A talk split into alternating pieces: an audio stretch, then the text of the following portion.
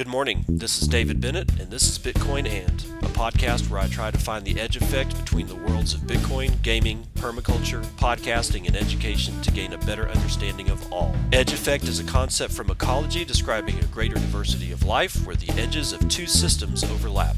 While species from either system can be found at the edge, it is important to note there are species in the overlap that exist in neither system, and that is what I seek to uncover. So join me in discovering the variety of things being created as Bitcoin rubs up against other systems.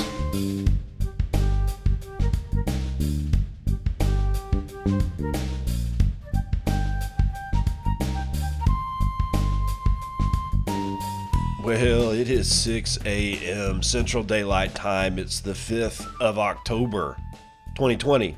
This is episode 299 of Bitcoin and I my throat oh my voice is probably going to just completely fail. I spent the better part of yesterday smoking a pork butt and a pork belly on oak uh on oakwood and uh yeah, kind of feeling it this morning, man. Uh I didn't think I was getting that much smoke. I was trying to stay away from it, but. I guess the cloud of smoke was following me around. So when my voice goes kaput, just be, you know, be prepared. Let's just let's start the circus off right with talking about some yield farmers. We're gonna meet the yield farmers who are plowing cryptocurrency's riskiest trend. Great. This is gonna be uh, Daniel Kari. He's writing for CoinDesk. Uh, when? Oh, sometime this morning. One is a Grammy award winning musician with lots of spare time. Another is a software engineer with nowhere to go during the pandemic. There's also an editor for a data site and a fund manager who invests in digital assets. What these people have in common is an obscure side gig known as yield farming, a type of cryptocurrency trading and investing that didn't really exist until 2020. Yield farming is producing fixed income like returns that can, at least for brief stretches, provide an annualized interest. an annualized uh, interest rates equivalent to percentages investors cannot find anywhere else for a very short time. Yield farming, simply put, is when cryptocurrencies, uh, cryptocurrency holders sock digital assets like Bitcoin and Ether or dollar linked tokens like Tether or DAI into blockchain based semi autonomous lending and trading platforms in exchange for additional tokens as rewards. In the fast growing sub segment of the crypto industry known as decentralized finance or DeFi, yield farming offers a quicker and more lucrative way of making money than, say, parking extra dollars in JP Morgan Chase's savings accounts at a paltry 0.0 0.01% interest rate. Yeah, well, at least they won't burn it to the ground when they're done with it. And that's saying a lot. JP Morgan Chase are a bunch of scumbags, but continuing. The yield farming DeFi boom started in June when the DeFi projects Compound and Aave launched. They were soon followed by Kyber Balancer and Yearn.finance. More creative names like Spaghetti, Tendies, and Sushi Swap followed. Partly because cryptocurrency traders realized they could make so much money simply from using the protocols. The growth has been staggering. Since June, these systems have mushroomed eightfold with a total of $11 billion of crypto collateral locked into them, according to DeFi Pulse. According to the site, DeFi Rate, it is possible to net an annual percentage rate of more than 53% APY staking crypto on lender Fulcrum, and sometimes much more on new projects for those who get in early. But who are these yield farmers? Why have they flocked to this arcane corner of the digital asset industry? And how did they learn how it all works? Is it a full time or part time endeavor? How insanely risky is all this? Coindesk, in a m- manner almost as unethical as I can possibly imagine, apparently talked to several yield farmers to get their stories. Now, before I even even venture further down this stupid ass path. This is all bullshit. Okay, yield farming is complete bullshit. Please, please, please do not read this as an endorsement. This is exactly why you should be staying away. the introductory language of this thing is fraught, fraught with difficulty and the kind of narratives of Ponzi schemes and the like. So not really totally happy with, you know, the guy that's writing this, but there's some stuff in here that may be of interest. I don't know. Andre Allen Anjos is the artist, and he's also known as RAC. He's a music produ- producer and recording artist with over 2 million monthly listeners on Spotify, winning a Grammy in 2015 for Best Remixed Recording. I discovered Ethereum around late 2016, he said. In 2017, Anjos worked with the ConsenSys backed Ujo Music to sell the first full length album of music via Ethereum's blockchain. Fans sent Ether to a smart contract on the blockchain, and the album's files were hosted on the Decentralized Interplanetary File System, or the IPFS a distributed storage system, just as Anjos was getting involved in the cryptoverse. By 2018, cryptocurrency prices came crashing down. Interest in the space waned, but Anjos stuck with it. He learned about a DeFi project called MakerDAO and was quickly captivated by the concept of collateral locked into the software protocol to create dollar linked stablecoins called DAI. That was my entry into what we call DeFi, Anjos said. At the time, there wasn't really a name for it. The irregular schedule of a music maker lends Anjos ample hours to explore yield farming. I'm obviously a musician. That's what I do full time because of my job. My day to day is pretty loose. I can kind of do whatever I want. You pull up Twitter and everyone's freaking out about yams, Anjos said, referring to one DeFi field yield farming project that exploded in popularity in August before quickly flaming out once a bug was discovered in the unaudited software protocol. Spend a few minutes chatting with Anjos, and it gets deep into the weeds pretty fast. He's fascinated by the stablecoin uh, decentralized exchange curve. It's a pool of stable tokens, and it's on a more efficient bonding curve, whatever the hell that is. Yield farmers like Anjos are able to reap trading fees from the exchange in return for providing their tokens as liquidity. Other cryptocurrency users can then borrow them to deploy in trades or even engage in another round of yield farming. Quote, Curve generates a fair amount of fees, which then go to the pool, which attracts more attention, Anjos said. But more recently, Anjos has become obsessed with a Curve copycat called Swerve. He recently tweeted that while his traditional bank account reduced savings account interest rates to zero, the project Swerve was offering 250% returns. The Day Tripper. You know what? We're not going to do that because these all uh, I've, I've just I wanted to read that first one. All these stories are the same. They're basically they're just kind of talking to like four four or five different people, but they all have the same story and it's all the same narrative. 250% returns on well, how to how to put this. My interest rates on say or like present interest rates on savings going to zero. Then DeFi with a question mark and then third step is profit.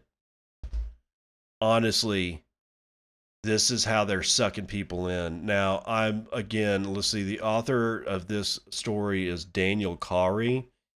Daniel, you should be fucking ashamed of yourself.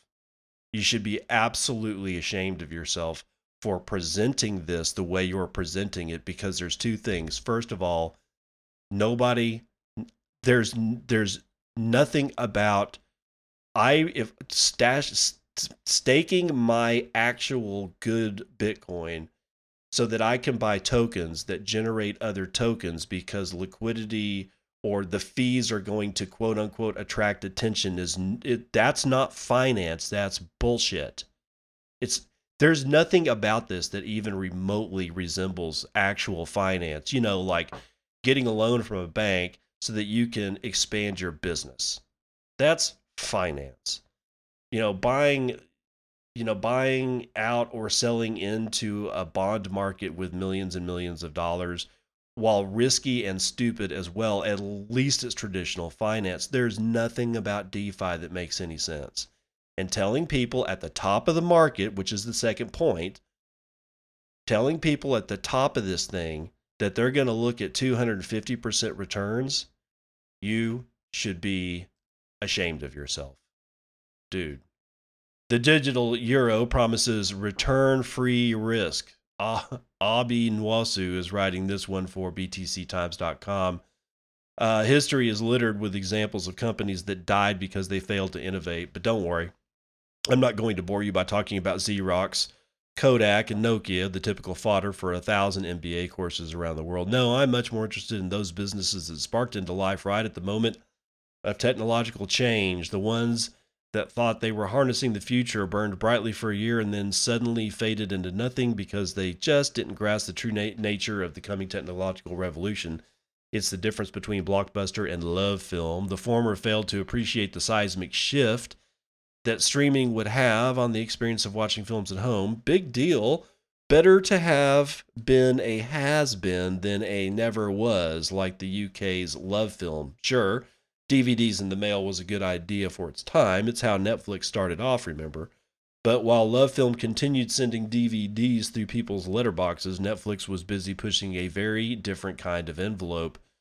The lesson here is that it's never enough to notice that the rules of the game have changed. You've got to understand what people value about the revolution and then fulfill that need. So, last week's announcement that the ECB was launching a public consultation on the experimental digital euro came with more than a whiff of love film. In fairness, they are not alone, with many countries racing to do the same. These initiatives are not failures of ambition. They show an inability to understand what makes digital currencies valuable to users fiscally, emotionally, and practically. Take the obvious financial drawback of the proposed digital euro, which is that its value is firmly tied to the physical version. And that means it will share the same fate as any other fiat currency. Its worth eventually inflated away to nothing. High on its own hype and blind to the shortcomings of their proposal, the ECB has attempted to quote educate their half a million Twitter followers about their shiny new digital wealth distribution technology. Luckily, an army of Bitcoin meme artists, commentators, and pundits and Jedi Knights have taken it upon themselves to counter the euro prop with some agita prop. Wait, agate prop of their own. Okay, I'm not familiar with that word. The consensus that the ECB is like dad doing the mashed potato at his daughter's 16th birthday party. He thinks he's got some sweet, timeless moves and can't work out why no one else is joining in. Judging from Twitter's reaction, the re- reason no one wants to dance with the ECB is because they just don't understand why people value Bitcoin. This is a currency that creates its own value, not a digital version of an already seriously disappointing project. Meanwhile, Bitcoin guarantees users complete pseudonymity, which the ECB already seems to have ruled out for the digital euro. The digital euro is old fashioned, value sucking, inflationary fiat money dressed up as a cryptocurrency, a vampire that offers the prospect not of a risk free return, but rather a return free risk. That's that's not to say that it's not worth it all. Uh, I'm sure it will provide a useful case study of sounded good at the time initiatives for the future generation of MBAs.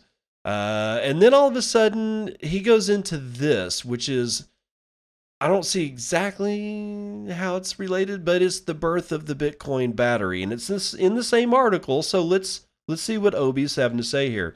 As if we don't have enough to worry about, 2020 is on track to becoming the second hottest year on record. Don't blame it on the sunshine and much less on the moonlight. Blame it on the Bitcoin. Bitcoin is the whipping boy of all sorts of societal ills. But when it comes to climate change, the detractors may have a point. Bitcoin mining accounts for a stunning 65 terawatts of electricity a year, about as much as the as Colombia or Algeria. That's a lot of CO2. Oh God, Obi, Oh, or it would be if energy grids were still powered by fossil fuels. The real energy problem we face today is how to manage the surge of power from renewables, which generate a glut of electricity during times of lower demand before trailing off right when we need it most. As Paul Amory points out in his fascinating new article, traditional energy grids are not designed for energy surplus and so find it particularly challenging to deal with excess generation as well as handling discrepancies between supply and demand some of the best minds in science are grappling with the problem of how to store renewable energy when it's needed, and with potential solutions ranging from giant flywheels to Elon's battery farms. But now the penny is dropping that Bitcoin's proof of work mechanism, far from being a terrible energy waster, actually holds the key to utilizing this power surplus in a manner far more responsively and responsibly than anything else that preceded it. In the words of Michael Saylor, CEO of MicroStrategy and recent acquirer of 40,000 Bitcoin, also known as GigaChad, Quote, Bitcoin is the most efficient system in the history of mankind for channeling energy through time and space. It is literally the ultimate value and energy battery. Few understand now, but it will become clearer and clearer over time. End quote. Michael is right. These are the very early days.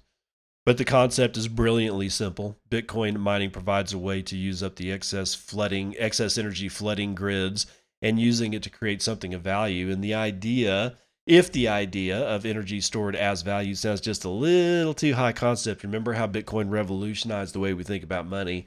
Why can't it do the same with something as relatively simple as energy markets? As for what it might look like in practice, take a peek at Marty Bent's recent tweet, which illustrates exactly how it's already being put into work by one far-sighted energy farm, and then they give uh, Marty's tweet there. Um, let's see, and then there's basically it's a tweet of the video of a whole bunch of Bitcoin miners going where. Anyway, he Obi ends this confusing one with Bitcoin is there nothing it can't do. Confusing simply because it seems like it was two completely different articles shoved under one banner about the about the uh, digital euro.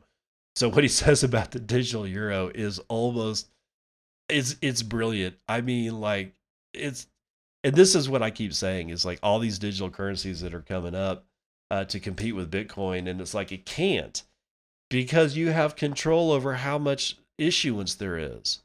You have control over the total supply cap. I don't believe you. I don't trust you. I I literally just kind of want you to die because you've you've without putting too fine a point on it, there's no reason at all for this shit to be digital. I mean, honestly, it's already digital. I mean, like what 3% of the people in the world use cash like for 100% of their shit. And I don't think there's actually somebody who can actually use, except, uh, well, I guess if you're like a bum or living under a bridge, you're pretty much using nothing but cash. But I mean, even bills. I mean, if if you if you pay a bill to somebody and they're like half a state away, what are you going to do? Drive cash to them? Put cash in the mail? No, you're going to use some kind of debit card or some kind of digital digital transference mechanism. Right? So it's just it's the thing about it is it's already digital. They're just wrapping their bullshit fiat currency in shiny new paper and selling it to you and people are I don't know I don't I don't know if people are going to buy it or not, honestly. I really don't. So, anyway, let's uh let's let's get through it to the other one here. Uh people are now selling Reddit's Fortnite crypto for cash. Oh joy. Robert Stevens is writing this for decrypt.co. When? Let's see. Oh, it looks like yesterday. Regulars of the 1 million strong Fortnite subreddit can trade their crypto based community points earned from contributions such as meme, high memes, high quality contents, comments, and fan made art for cash. Reddit has trialed cryptocurrency rewards on the community run subreddit for Fortnite, uh, R Fortnite BR, as well as R cryptocurrency since May. The subreddit's cryptocurrency Bricks runs on a test version of Ethereum known as Rinkeby. Testnet coins aren't supposed to have value. Indeed, you can request the Rinkeby version of Ethereum tokens for free. Still, it's possible to sell the bricks on a new decentralized exchange, HoneySwap. There, the coins have real value. Oh. Granted, not much. A single brick is worth 3 cents and a single transaction costs $8.89. The thing is, it's really complicated to sell these coins, and those transaction fees may not make it worth your while. It's also slightly easier, though still very complicated, to sell the Moon cryptocurrency earned at our cryptocurrency because people have written software that makes the whole thing less of a minefield. The Fortnite experiment is more popular, though. According to DappRadar, 36,770 brick holders have made 65,291 transfers. On our cryptocurrency, there are 7,000, uh, or let's, let's make that 8,000 uh, hodlers of moons and 16.748 transfers. Selling bricks is far from simple, but here's the nuts and bolts of it per a guide on our cryptocurrency subreddit. First, send your bricks to your MetaMask wallet. MetaMask is a popular browser based crypto wallet. You'll have to add brick as a custom custom token in your wallet using the following address, and then the address is given. Second, You'll need to get some cryptocurrency to pay the gas fees. You pay gas fees to the network to process your transaction. For this, you'll need some Rinkeby ETH. Remember, you can get that for free and some XDAI. XDAI is a version of DAI, a dollar peg stablecoin. This is a cryptocurrency whose value is equal more or less to the US dollar. You can swap DAI for XDAI. XDAI is the same as DAI, only it's based on the Ethereum sidechain. Good God Almighty, people.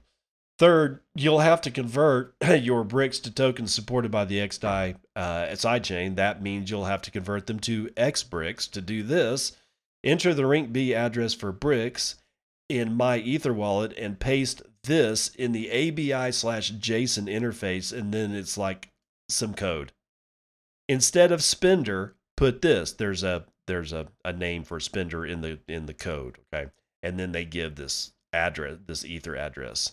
And then instead of value, enter the number of brick tokens that you want to convert to Wei.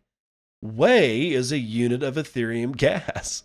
One brick equals a whole bunch of Wei. Then click right and confirm the transaction on MetaMask. Then put the above contract. Just see, this is just, it goes on and on and on like this.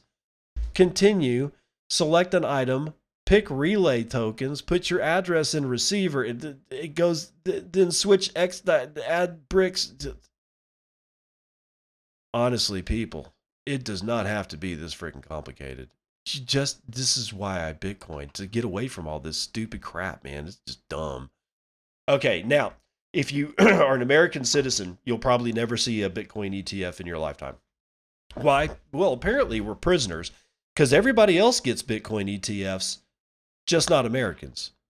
Gibraltar Stock Exchange lists Canadian Bitcoin ETF. Shaurya Malwa is writing this for BTC Times sometime on October the 3rd.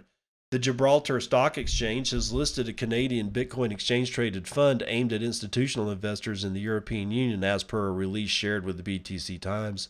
Called the Bitcoin Fund, the tradable product has or had previously been approved by the Ontario Securities Commission and is currently traded on the Toronto Stock Exchange.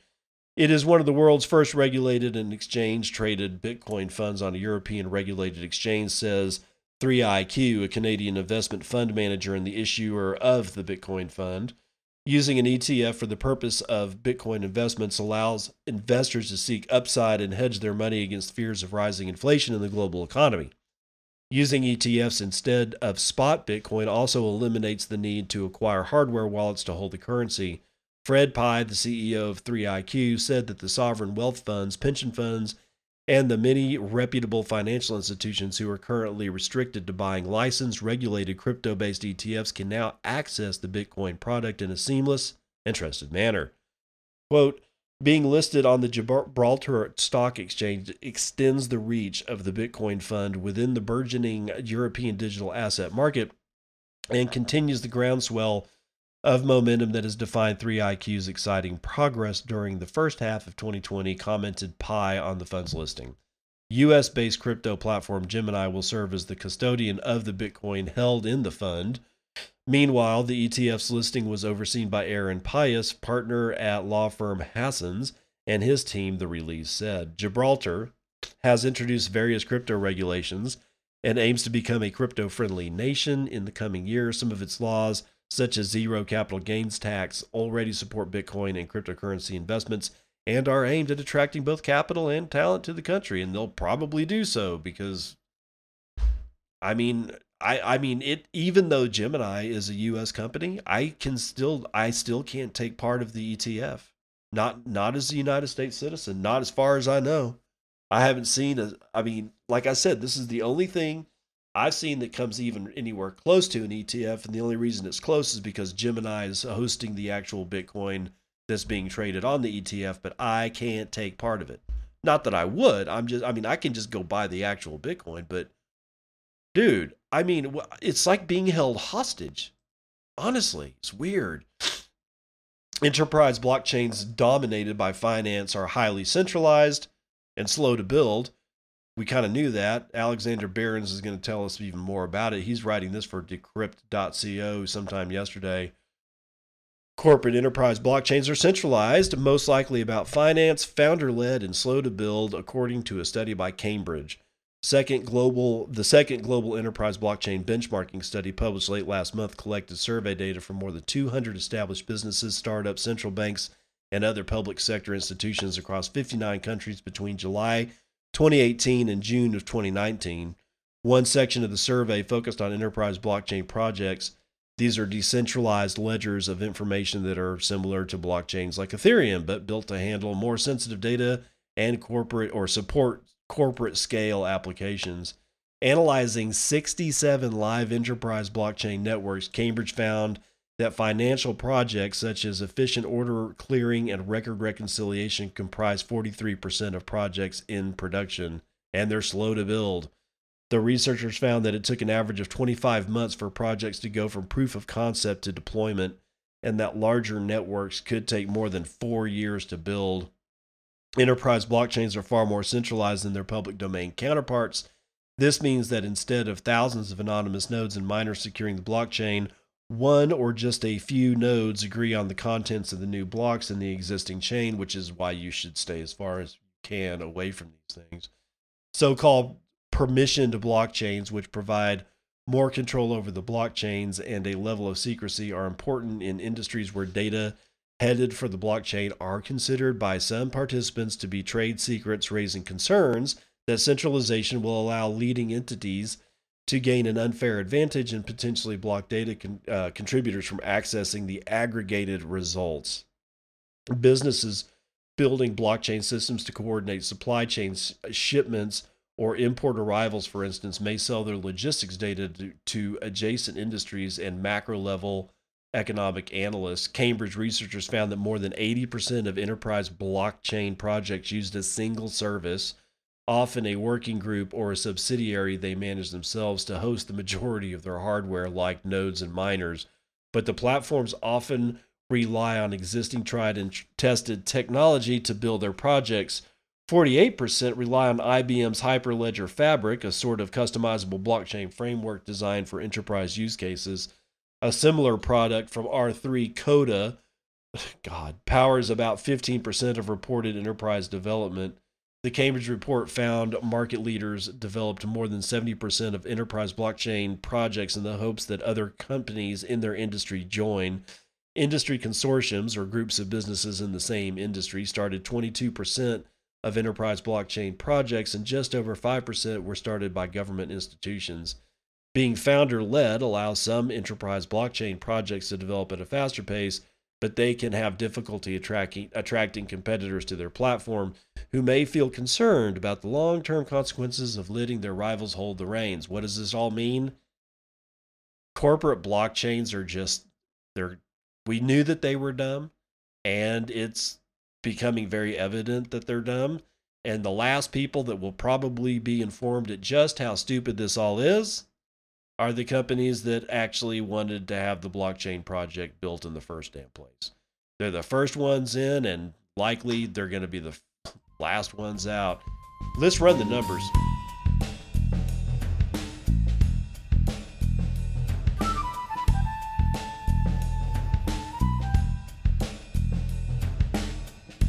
Well, let's have a look at energy futures. Everything is up. We're all saved apparently. Oil having having a actually everything's having a banner day, man.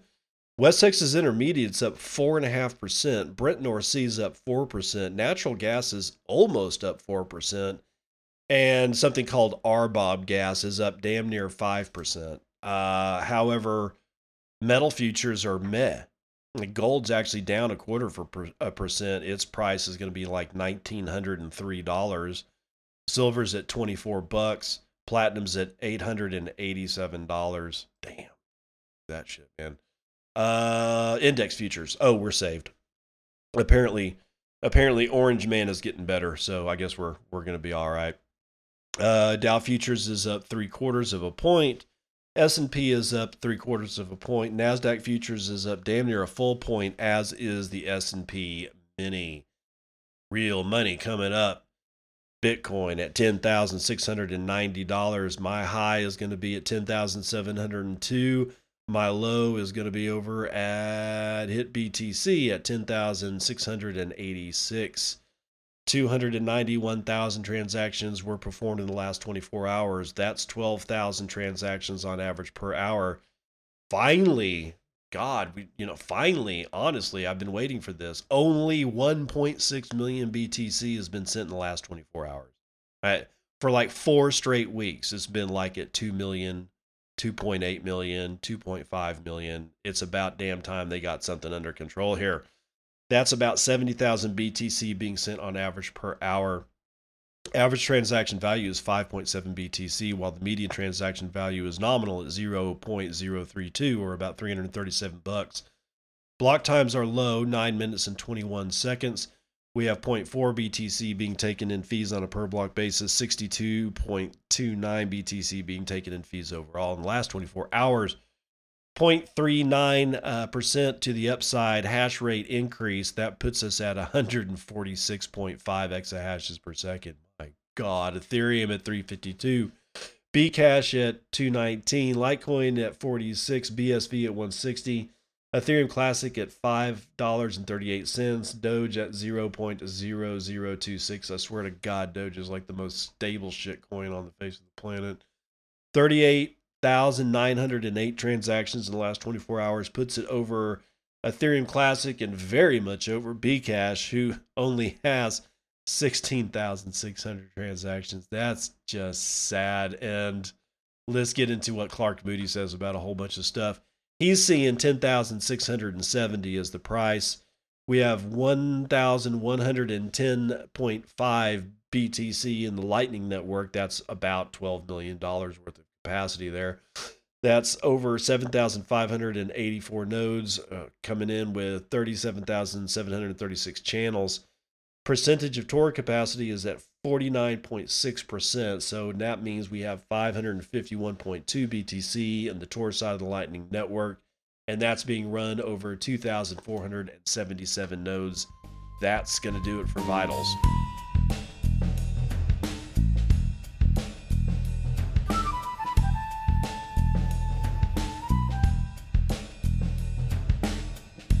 Part two of the morning roundup. We'll start this one with why Bitcoin miners don't use more reliable, uh, or rather, more renewable energy. David Hollerith is writing this for Decrypt.co sometime yesterday. Though 76% of proof of work miners say they use renewable energy as part of their fuel mix, renewables comprise just 39% of the total energy consumption of the world's cryptocurrency miners, according to a survey by Cambridge University Center for Alternative Finance published late last month to mine cryptocurrency, computers race to solve complex computational puzzles. They're not all that complex, they're just whatever. Since brute force is the only way of solving these puzzles, only the most powerful and therefore most power hungry computers make a profit. The Cambridge Cambridge's Bitcoin electricity consumption index estimates that Bitcoin miners use 7.55 gigawatts worth of electricity per year. An alternative metric produced by Digiconomist estimates that Bitcoin mining produces a carbon footprint comparable to that produced by Denmark and an energy consumption that re- rivals Colombia's. From a pool of 800, 280 major crypto companies in 59 countries, Cambridge's survey shows that 62% of mining companies say they used hydroelectric power to power cryptocurrency miners. 17% said they used wind, 15% used solar, and 8% incorporated geothermal power. However, the survey also shows that the total energy consumed from cryptocurrency mining, only 39% comes from renewable energy sources. The other 61% come from non renewable energies such as fossil fuels like coal. oh my God, we're all going to die. According to Cambridge's Bitcoin Electricity Consumption Index, or the CEBC, the Asian Pacific region produces 77% of Bitcoin's hash power, and according to the survey, 65% of hashers from that region said they relied equally on hydroelectricity and coal. This is because Chinese mining companies rely on cheap hydroelectric power in the wet season of Sichuan province, and then, oh, sorry, then up sticks what? Then up sticks once the dry season starts in October and relocate uh, to colder provinces like Xinjiang, where they rely on fossil fuels but skimp on cooling cost. Alex DeVries, founder of Digiconomist and creator of the Bitcoin Energy Consumption Index, told Decrypt, quote, Bitcoin miners would probably love to have access to cheap, cheap excess of renewables like this throughout the whole year, but the reality is that those excesses simply aren't there outside of the summer period. DeVries said that the climate change could make the cheap hydroelectric power of Sichuan less attractive to miners since shifting rainfall patterns, uh, droughts, and floods make it difficult to get a steady supply of cheap electricity. Quote, it should not come as a surprise that we actually see. Sorry significant increases in mining activity in fossil fuel dependent countries like Kazakhstan and Iran. He said, as Cambridge found, those regions powered 10% of the Bitcoin hash rate, according to data from September. Quote, Bitcoin mining is 24 7 operation all year long. They require both cheap and consistent energy. You'll sim- you're simply not going to get that from renewable energy sources alone, he said. In places like Kazakhstan and Iran, which offer cheap fossil fuels. Miners can obtain cheap energy all year round. A chart from Digiconomist illustrates this point. Miner competition and less cost efficiency has made Bitcoin mining less green over time. Unless energy intensive mining algorithms are developed or breakthroughs in renewable energy is discovered, the environmental footprint of Bitcoin mining will only get worse.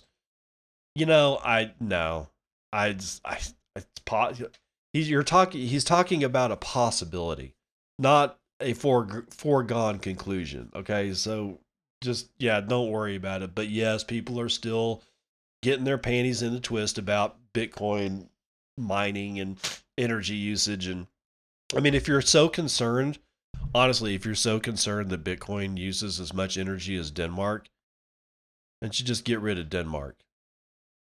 No, no, not I'm just kidding if you're listening in Denmark. I love Denmark. Never been there. Here it's nice. Bitcoin use rise in Egypt.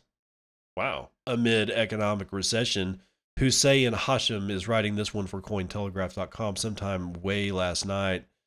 As the COVID 19 pandemic pushed the Egyptian economy into recession and deepening unemployment, more and more Egyptians see the benefit of trading and mining Bitcoin as an alternative source of income. According to Al Monitor, many Egyptians, particularly young people, are interested in cryptocurrencies. Wael al-Nahhas, a an economist and financial advisor to several investment institutions in Egypt, said, "quote Many young Egyptians started investing in small amounts, despite the increase in the value of Bitcoin. Yeah, that number go up technology is why they started investing small amounts, dude. They started mining satoshis, which is one hundred millionth of a Bitcoin." And on a daily basis they are making profits of 4 to 5% from the difference between buying rates during the timing of demand decline and selling rates at the time of peak demand based on some quarterly or yearly profits from unexpected hikes in bitcoin rates. So they're what? They're buying the bottom and selling the top? Good luck cuz that shit don't last for long. Unemployment in Egypt jumped from 7.7% during the first quarter of uh, 2020 to 9.6 during the second quarter, meaning that half a million Egyptians have lost their jobs. Recent numbers of the from the Egyptian Central Agency of Public Mobilization and Statistics said Bitcoin trading now looks very attractive. Muhammad Abd El Basir, a Bitcoin miner and member of the Bitcoin Egypt community, said other factors also made it easier for people to turn towards Bitcoin. He said the move to work from home, reducing working hours, and new curfews encouraged many Egyptians to invest in Bitcoin in their spare time. He estimated more than 16,000 Egyptians have joined the Bitcoin Egypt community. However, he noted this number could be higher as people may teach their friends and family how to invest in cryptocurrencies. But while more Egyptians became interested in mining and trading uh, cryptocurrencies, many are still concerned that people could be targeted and accused of fraud without proper legislation. A law clarifying what activities can be considered legal or not around cryptocurrencies could come soon, TM, according to experts. Says, yes, they'll tell you about it soon. I don't know. It's I think it's kind of interesting that we're seeing like now it's Egypt. You know, what had been you know, pretty much looking solely at uh, Central and South America and the continent of Africa as, you know, the real up and comers. But it seems more and more evident that they may all be outpaced by the Middle East. You never know what's going to happen. You never know what's going to happen in this world. KuCoin CEO claims that uh, the hacking suspects have been identified. Oh, they've already gotten the police involved. Oh, goody. Amelia David is writing this for Cointelegraph sometime on October the 3rd. As the fallout from the hack on its platform continues, KuCoin said it has identified suspects and have now officially involved law enforcement into the investigation. Uh, CEO Johnny Lyu tweeted on October the 3rd that the exchange now had substantial proof that identifies who hacked the service on September the 6th. Let's see what he says. A quick update since my last live stream. After a thorough investigation, we have found the suspects uh, the suspects of the 9.26 KuCoin security incident with substantial proof at hand. Law enforcement officials and police are officially involved. Okay, so he's talking about September the 26th. Lyu added that as of October the 1st, KuCoin has managed to wrestle another $64 million in assets from suspicious addresses with the help of its partners in the industry this brings the total value of recovered assets to $204 million. The exchange is also slowly coming back to full functionality, says Lyu, and has reopened deposit and withdrawals for 31 tokens. Services for Bitcoin, Ethereum, and USDT will follow. So that shit's still closed. Interesting. The KuCoin hack is the first major case of a decentralized exchange being used to launder funds. It's estimated that around $200 million in assets were stolen, but analysts fear more tokens could have been compromised. So I don't, know, you know, not much scant information in there as to actually who who done it, but uh, their KuCoin's definitely saying that they've got somebody in mind or a group of people in mind. So it'll be interesting to see what falls out on the other side of that one. Let's see here. Oh, oh, Pro Crypto PAC is giving $50 in Bitcoin to the campaign of each member of Congress. Okay. That's a lot of money, though, when you add it all up. Because that's like, what, 540 some some odd people, something like that. That's, I mean, multiply that by 50. That's, that ain't exactly, you know, something to sneeze at. Still, though, 50, 50 bucks a piece, it's probably going to be wasted. Uh, Jaspreet Kalra is writing this one for Coindesk.com. If your elected representative uh, to the U.S. Congress has never heard of cryptocurrencies, how do you start telling them about it? Hoping to raise awareness, blockchain advocacy group Chamber of Digital Commerce's Political Action Committee wants to start by contributing 50 bucks worth of Bitcoin to the campaign of each congressperson. Announced on Monday, the advocacy group said under its new Crypto for Congress initiative, all members of the United States legislative body would receive campaign contributions in Bitcoin. According to the group's founder, Perianne Boring, this is an attempt to raise awareness and give Congress people a chance to interact with blockchain technology and digital assets. In addition to the contribution, the Chamber's PAC will also provide online trading and a toolkit to help members of Congress engage with cryptocurrencies God, it would be hilarious if they just all fell into DeFi and just started getting wrecked one after another. I would love to see that. Not because I like DeFi, but just because it would be funny to see him get wrecked immediately.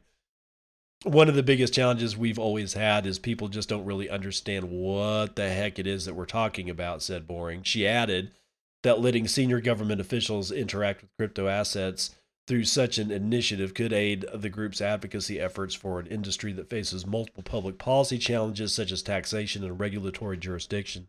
According to the group, once informed about the contribution, the representative's campaign can either accept it, pass it on to charity that accepts Bitcoin, or just opt out. Quote, Crypto for Congress brings an opportunity for our entire congressional community to, to join this generational shift in finance and technology, said Representative Tom Emmer, chairman of the National Republican Con- uh, Congressional Committee, in an emailed statement. Emmer is widely regarded as one of the most pro crypto members of Congress. Uh, Boring adds or added that all the Bitcoin being given away as contributions has been mined in the United States uh, by its United States based tech partners, Core Scientific and Luxor. Quote, We're getting clean Bitcoin that was mined here. That there's something, I mean, that last part you know, probably few understand, but there's two things about that. That Bitcoin will never, ever, ever tell you exactly where it was mined. I'm not saying she's wrong. I'm, I'm saying, I mean, like in the future, those particular Bitcoin, those particular UTXOs, uh, will not.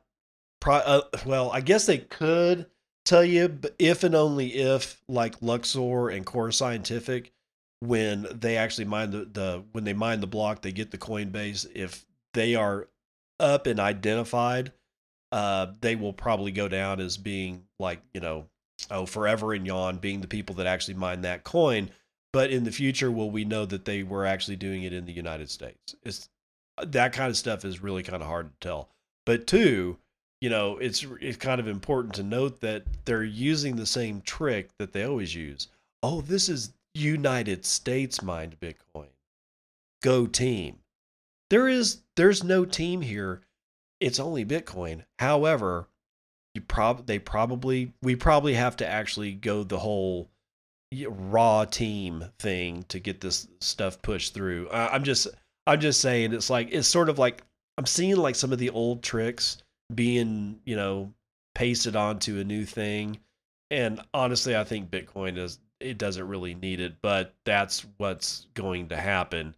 The last thing that I'm going to talk about here is that Bitcoin options open interest sets a brand new high and it's sparked by rising liquidity. And Anirudh Tiwari, sorry man. Anyway, he's writing for Cointelegraph sometime yesterday.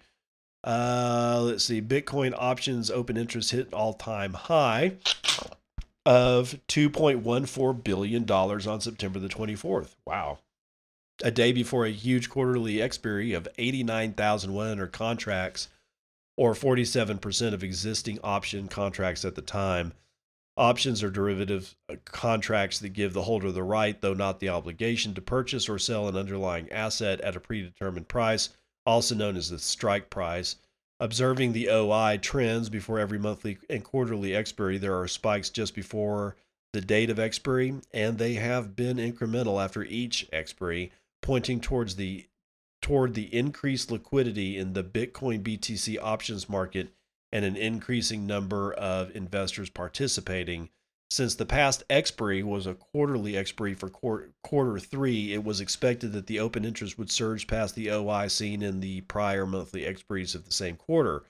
Cointelegraph discussed this further with Shaun Fernando, the head of risk and product strategy at Deribit, a crypto derivatives exchange, who agreed by saying that, quote, the trend of open interest increasing every quarterly expiry signifies a trend of an increase in liquidity and options, further adding, quote, the longer an expiry exists, for the more the open interest can increase as traders take positions in that expiry.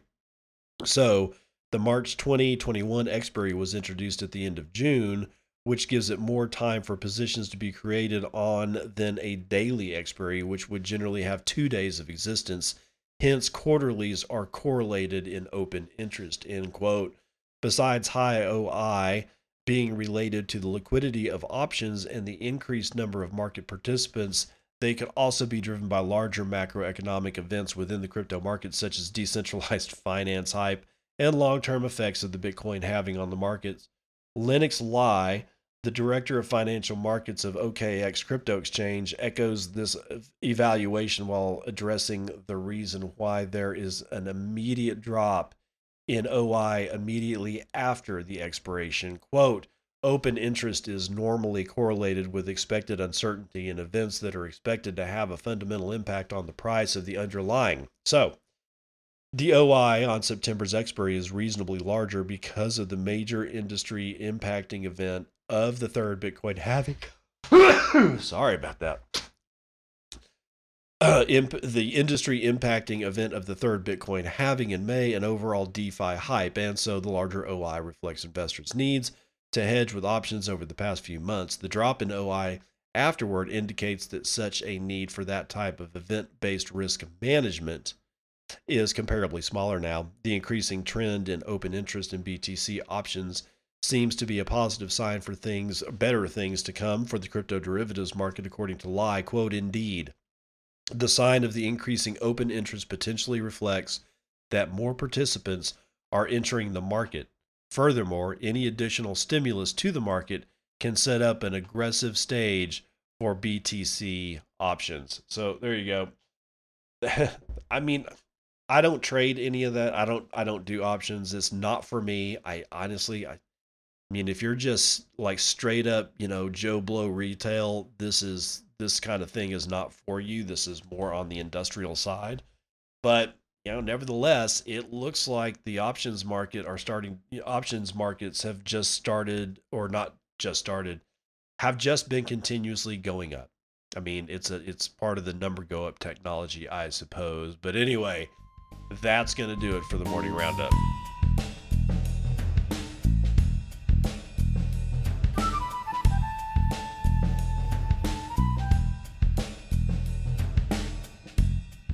Dad says jokes.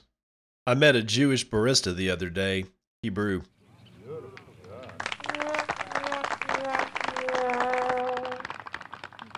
Yeah, stuff like that you got to pass off real quick, man. It's a good one though. I mean, come on, probably considered completely racist, but at this point, I'm so tired, so tired of outrage culture and people getting pissed off at the drop of a hat. Uh, also, today is just boring. Oh, I was looking at my Twitter feed earlier today, and I even said something about it. I mean, this is the kind of boredom that'll drive somebody to DeFi. you know what? I'm I got to cut my losses. I'll see you on the other side. This has been Bitcoin and, and I'm your host, David Bennett. I hope you enjoyed today's episode and hope to see you again real soon. Have a great day.